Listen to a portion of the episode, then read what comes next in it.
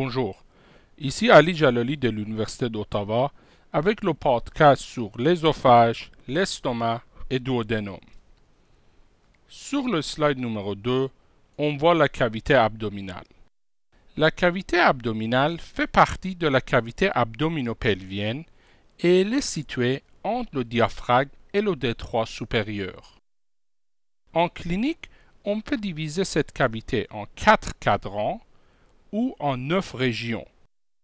Les cadrans sont soit supérieurs ou inférieurs et droite ou gauche. Les neuf régions sont en haut la région épigastrique et les régions hypochondriaques, au milieu la région ombilicale, les deux flancs, et en bas la région hypogastrique et les deux régions inguinales. Sur le slide numéro 3, on voit le péritoine. Le péritoine est une membrane séreuse qui est formée de deux couches, séparées par une cavité potentielle appelée la cavité péritonéale. La cavité péritonéale contient un liquide lubrifiant qui diminue la friction entre les différents organes dans la cavité abdominale. Les deux couches de péritoine sont le péritoine pariétal et le péritoine viscéral. Le péritoine pariétal tapisse les parois de l'abdomen ou du bassin. Le péritoine viscéral forme la couche séreuse des viscères. Les viscères qui sont complètement couverts de péritoine viscéral sont appelés intrapéritonéales. Les autres organes sont appelés rétropéritonéaux. Ils se situent dans la fente rétropéritonéale située entre le péritoine pariétal et le fascia qui couvre les muscles de la paroi postérieure de l'abdomen. Le slide numéro 4 nous montre les organes rétropéritonéaux qui sont situés dans la fente rétropéritonéale. Ces organes sont l'œsophage, le duodénum excepté l'ampoule, les colons ascendants et descendants, le rectum, l'aorte, la veine cave inférieure, les nerfs, les reins, les urtères et le pancréas excepté sa queue. Sur le slide numéro 5, on voit la cavité péritonéale avec le péritoine pariétal et le péritoine viscéral. Notez bien comment le péritoine viscéral couvre certains organes, comme l'estomac et la rate. Ces organes sont intrapéritonéaux. On y voit aussi la division de la cavité péritonéale en deux parties. Slide numéro 6 nous montre les deux parties de la cavité péritonéale. Le grand sac péritonéal et le petit sac péritonéal appelé aussi la bourse omentale. La bourse omentale se trouve derrière l'estomac. Elle est en communication avec le grand sac par le foramen épiploïque de Winslow. Le slide numéro 7 nous montre le grand sac péritonéal, situé derrière la paroi abdominale antérieure. Ce sac est divisé en deux compartiments par le côlon transverse et son mésocolon. Un compartiment supracolique situé en haut et un compartiment infracolique situé en bas. Notez bien la présence du récessus hépatorénal au niveau du compartiment supracolique. Ce récessus est la partie le plus bas du corps en position de supination. Comme on le voit sur le slide numéro 8, le compartiment infracolique est divisé en deux espaces par le mésentère de l'intestin grêle. On y voit l'espace infracolique situé supérieur et à droite et l'espace infracolique situé l'inférieur et à gauche. Notez bien aussi la présence de quatre gouttières paracoliques. Le slide numéro 9 nous montre la bourse omentale ou le petit sac péritonéal. La bourse omentale est située derrière l'estomac. Il se limite en haut et en bas par deux récessus, le récessus supérieur et le récessus inférieur. Notez bien aussi sur le même slide le foramen épiploïque. Ce foramen est situé entre la veine cave inférieure et la veine porte. Sur le slide numéro 10, on voit les replis de péritoine formés de deux couches. On y voit le grand omentum formé des ligaments gastrophréniques, gastrospléniques et gastrocoliques et le petit omentum formé des ligaments hépatogastriques et hépatoduodénales. Notez bien la présence de la veine porte, le conduit biliaire commun et l'artère hépatique commune et propre à l'intérieur du ligament hépatoduodénal. Sur le slide numéro 11, on voit l'appareil digestif. Ceci se compose du tube digestif et des organes accessoires. Le tube digestif est formé de la bouche, le pharynx, l'ésophage, l'estomac, l'intestin grêle et le gros intestin. Les organes accessoires sont les dents, la langue, les glandes salivaires, le pancréas, le foie, la vésicule biliaire et le système des voies biliaires. À droite, on voit les fonctions principales de l'appareil digestif. Celles-ci sont l'ingestion, la digestion mécanique et chimique, la propulsion, l'absorption et la défécation. Le slide numéro 12 nous montre l'ésophage. L'ésophage d'une longueur de 25 cm commence au niveau du cartilage cricoïde et se termine à l'orifice du cardia de l'estomac. Il possède deux sphincters œsophagiens, un supérieur, un inférieur. L'œsophage est composé de trois parties, cervicale, thoracique et abdominale. Au niveau cervical, il est situé derrière la trachée devant la colonne vertébrale et le muscle long du cou. On y voit aussi les deux nerfs laryngés récurrents qui se trouvent devant l'œsophage. Au niveau thoracique, il se trouve dans le médiastin supérieur et le médiastin postérieur. Au niveau du médiastin supérieur, il se trouve derrière la trachée et toujours devant la colonne vertébrale et le muscle long du cou. À sa gauche, on voit la crosse aortique, l'artère sous-clavière gauche et le canal thoracique. Notez bien le rapport entre l'œsophage et la crosse aortique au niveau du médiastin supérieur. Au niveau du médiastin postérieur, l'œsophage se trouve derrière la bronche gauche et le péricarde. Notez bien sa relation avec l'aorte descendante. L'aorte se trouve d'abord à gauche de l'œsophage, puis il passe derrière celui-ci pour se trouver à sa droite au niveau abdominal. Derrière l'œsophage, au niveau du médiastin postérieur, on trouve la veine azygos et le canal thoracique. L'œsophage se trouve dans la cavité abdominale en traversant l'hiatus œsophagien du diaphragme au niveau T10. Il est accompagné des troncs vagues antérieurs et postérieurs et des vaisseaux œsophagiens.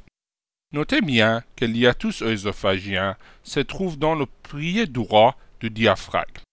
La partie abdominale de l'œsophage est assez courte et se termine à l'orifice du cardia de l'estomac. L'œsophage est un tube musculaire composé de trois types de muscles. Dans sa partie supérieure, les muscles sont squelettiques et volontaires. Dans sa partie inférieure, les muscles sont lisses et involontaires. Dans sa partie moyenne, les muscles sont mixtes composé de muscles lisses et squelettiques. Sur l'image au milieu en haut, on voit les trois constrictions de l'œsophage. La première située au début, derrière le cartilage cricoïde. La deuxième se trouve quand la crosse aortique croise l'œsophage. Et la dernière au niveau du hiatus œsophagien, du diaphragme. Sur le slide numéro 13, on voit la vascularisation de l'œsophage. À droite, on voit les artères. Au niveau de la partie cervicale, on voit les artères thyroïdiennes inférieures. Au niveau de la partie thoracique, l'aorte descendante. Et au niveau de la partie abdominale, les artères gastriques gauche et phréniques inférieures. À gauche, on voit la vascularisation veineuse. Au niveau de la partie cervicale, les veines thyroïdiennes inférieures. Au niveau de la partie thoracique, le système azygos, composé de veines azygos, hémiazygos et hémiazygos accessoires. Et au niveau de la partie abdominale, les veines gastriques gauche et phréniques inférieures. Le slide numéro 14 nous montre l'innervation de l'œsophage par le plexus œsophagien. Le plexus œsophagien est dérivé des nerfs vagues. Notez bien que le tronc vagal antérieur est dérivé principalement du nerf vague gauche et tronc vagal postérieur du nerf vague droit. L'œsophage reçoit aussi une innervation d'autonome venant une partie du nerf vague et une partie des nerfs splanchniques. Le slide numéro 15 nous montre l'estomac. L'estomac est un sac musculaire situé dans les régions épigastriques, ombilicales et hypochondriaques gauche. Il possède deux orifices, l'orifice du cardia et l'orifice du pylore, où se trouve le sphincter pylorique. Il possède deux courbures, la petite courbure et la grande courbure. Au niveau de la petite courbure, on voit l'incisure angulaire. La grande courbure possède l'incisure cardiaque.